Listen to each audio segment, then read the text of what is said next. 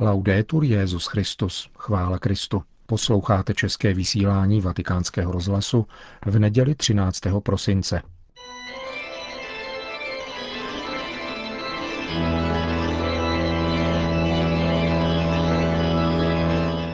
Církev a svět, náš nedělní komentář.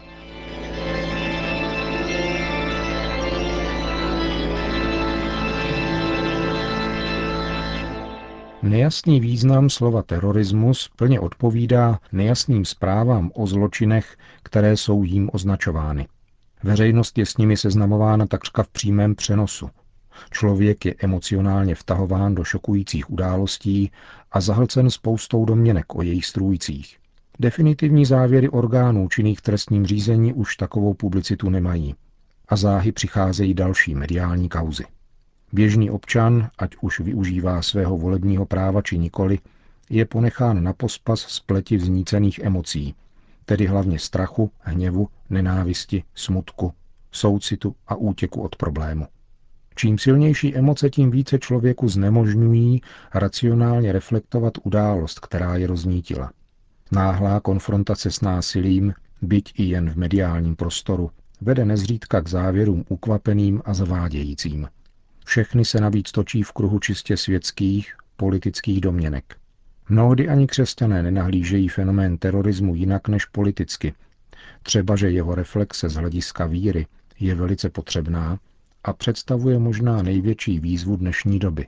Společenství víry je však více než kdy jindy ohroženo zesvědčením, tedy dobrovolnou rezignací na duchovní přesah světového dění, či jinými slovy na boží prozřetelnost. Snaha osvětlit zmíněný fenomén z hlediska, které by nebylo poplatné nějaké politické vizi, je vzácná a většinou a priorně odmítaná. Terorismus je definován v trestním zákoně České republiky a podobně v mnoha jiných zemích jako užití násilí nebo hrozba násilím za účelem vyvolání pocitu strachu ve společnosti s cílem dosažení určitých zpravidla politicky motivovaných cílů. Vraždy nevinných lidí ovšem nelze ani vzdáleně považovat za politiku. Měli by na ně reagovat jenom orgány činné v trestním řízení. Když tento úkol přebírají politici, přičemž jinou závažnou trestnou činnost obvykle ponechávají bez komentáře, znamená to, že chtě nechtě s terorismem spolupracují, legitimizují jej a zúročují. Může to znít provokativně, ale politikové, i ti, kteří se dušují, že neobvinují islám, a zároveň vyhlašují válku terorismu, začínají se stále více podobat bývalým hlasatelům boje proti třídnímu nepříteli, který byl rovněž hodně vágní. Při rozplétání fenoménu zvaného terorismus je třeba se vyvarovat mnoha zjednodušení a slepých uliček. Předně je třeba říci, že ačkoliv terorismus nutně neplyne z islámu, neznamená to, že křesťan nesmí mít vůči této náboženské doktríně žádné výhrady. Naopak, nemůže je nemít a nesmí přitom zůstat jenom u pocitů.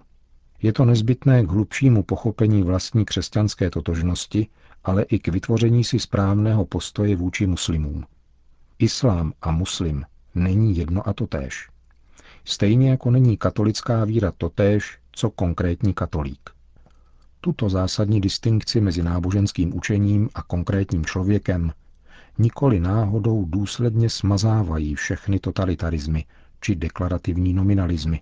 A při formulaci zmíněných výhrad je třeba mít ji neustále na paměti. Islám ve své abstraktní podobě, tedy jakožto doktrína, je literární směsice přepracovaných biblických a jiných prvků, jejíž soudržnost nemá racionální, nýbrž pouze fabulační povahu. To znamená, že se zakládá pouze na autoritě autora, jehož morální či jiné kvality však tento pramen neuvádí. Je příznačné, že Korán sedm století po Kristu zmiňuje Ježíše Krista celkem 93krát, tedy mnohem častěji než Mohameda, na kterého se jmenovitě odvolává pouze čtyřikrát. Křesťanský postoj k islámu jakožto doktríně jednoznačně uručují samotné výpovědi Koránu o Ježíši Kristu. Zejména dvě. První popírá božství Ježíše Krista a dokonce, obrazně řečeno, posílá Boha, ať bojuje proti těm, kdo tvrdí, že Mesiáš je synem Boha. Druhá výpověď Koránu popírá Kristovu výkupnou smrt na kříži.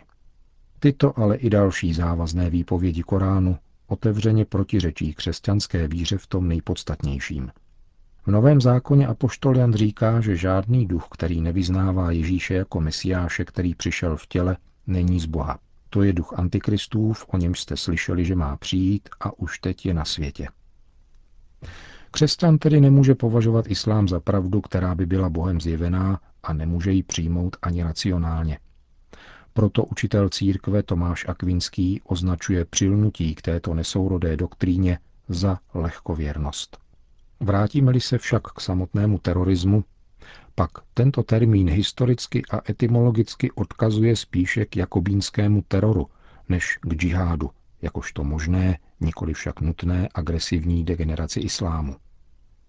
Jakobínský teror, tedy tzv. hrůzovláda, je technika vládnutí založená na násilí, které páchá stát za účelem vytváření strachu a občanské loajálnosti. Tuto technologii moci vymysleli a uvedli do praxe strůjci tzv. Velké francouzské revoluce, nikoli muslimové. Pokud by fenomén vraždících sebevrahů byl autenticky islámský, byl by to spíše projev imploze a zániku islámu, než jeho radikalizace. Nelze však vyloučit, že jde o projev jiného duchovního proudu, který islám jen účelově používá jako nástroj k podněcování nenávisti mezi lidmi. Takzvané kolaterální ztráty v muslimských zemích, čím se rozumí ztráty mezi civilním obyvatelstvem v důsledku západních intervencí, už jen uzavírají bludný kruh nenávisti v náboru zoufalců a zmatených mstitelů. Spíše než strach či nenávist, která je jeho spojenkyní, by však tento fenomén měl ve věřících vzbuzovat soucit. A to ani ne tak soucit se zavražděnými, nýbrž spíše s organizátory tohoto nihilistického tažení, kteří se patrně zbavili možnosti litovat svého hříchu a dosáhnout tak odpuštění. Strach z terorismu ohrožuje více než cokoliv jiného křesťanskou víru. Ale také ji může paradoxně očistit a přivést k dokonalosti.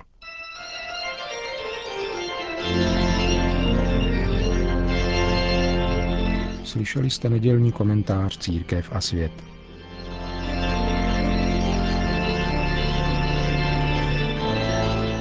Na svatopetrském náměstí se dnes předpolednem zhromáždilo asi 10 tisíc lidí, aby si vyslechli pravidelnou promluvu Petrova nástupce před mariánskou modlitbou Anděl Páně. Di oggi c'è una domanda scandita per tre volte. Drazí bratři a sestry, v dnešním evangeliu je třikrát vyslovena otázka, co máme dělat. Kladou ji Janu Křtitelovi tři kategorie lidí. Nejprve zástup všeobecně, potom celníci, tedy výběrčí daní, a za třetí vojáci. Každá z těchto skupin se proroka táže, co dělat pro obrácení, které hlásal.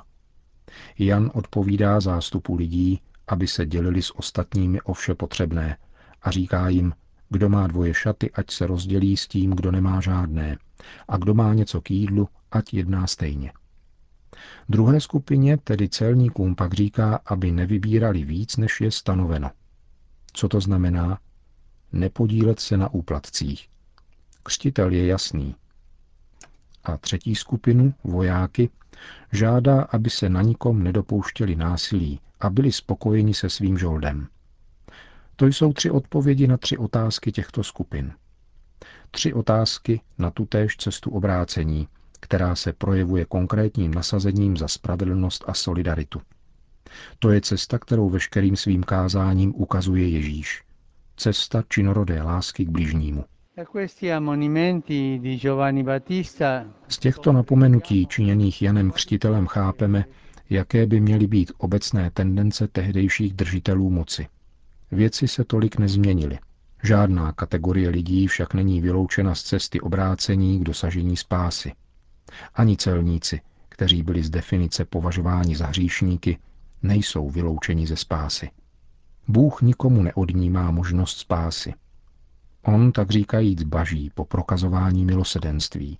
Chce ji prokázat všem a každého zahrnout smířením a odpuštěním v něžném obětí.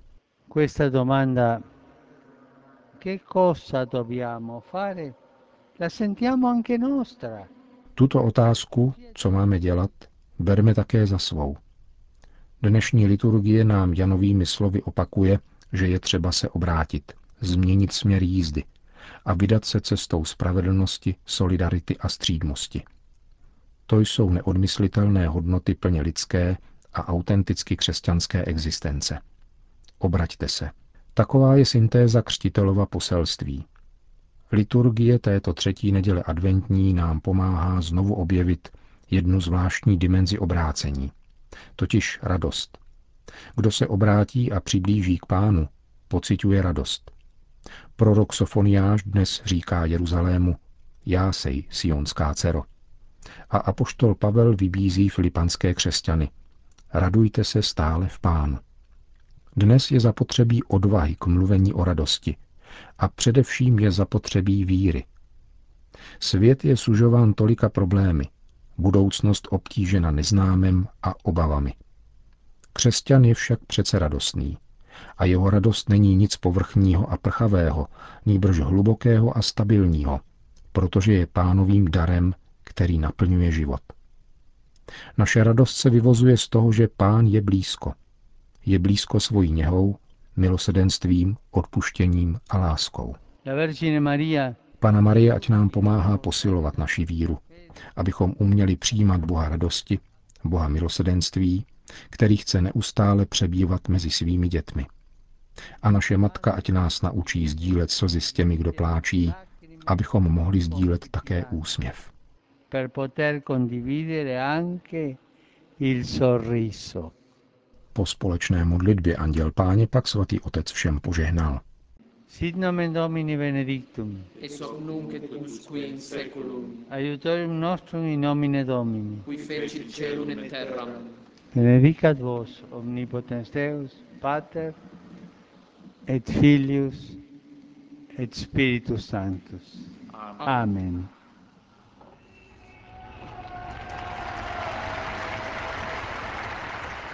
Další zprávy.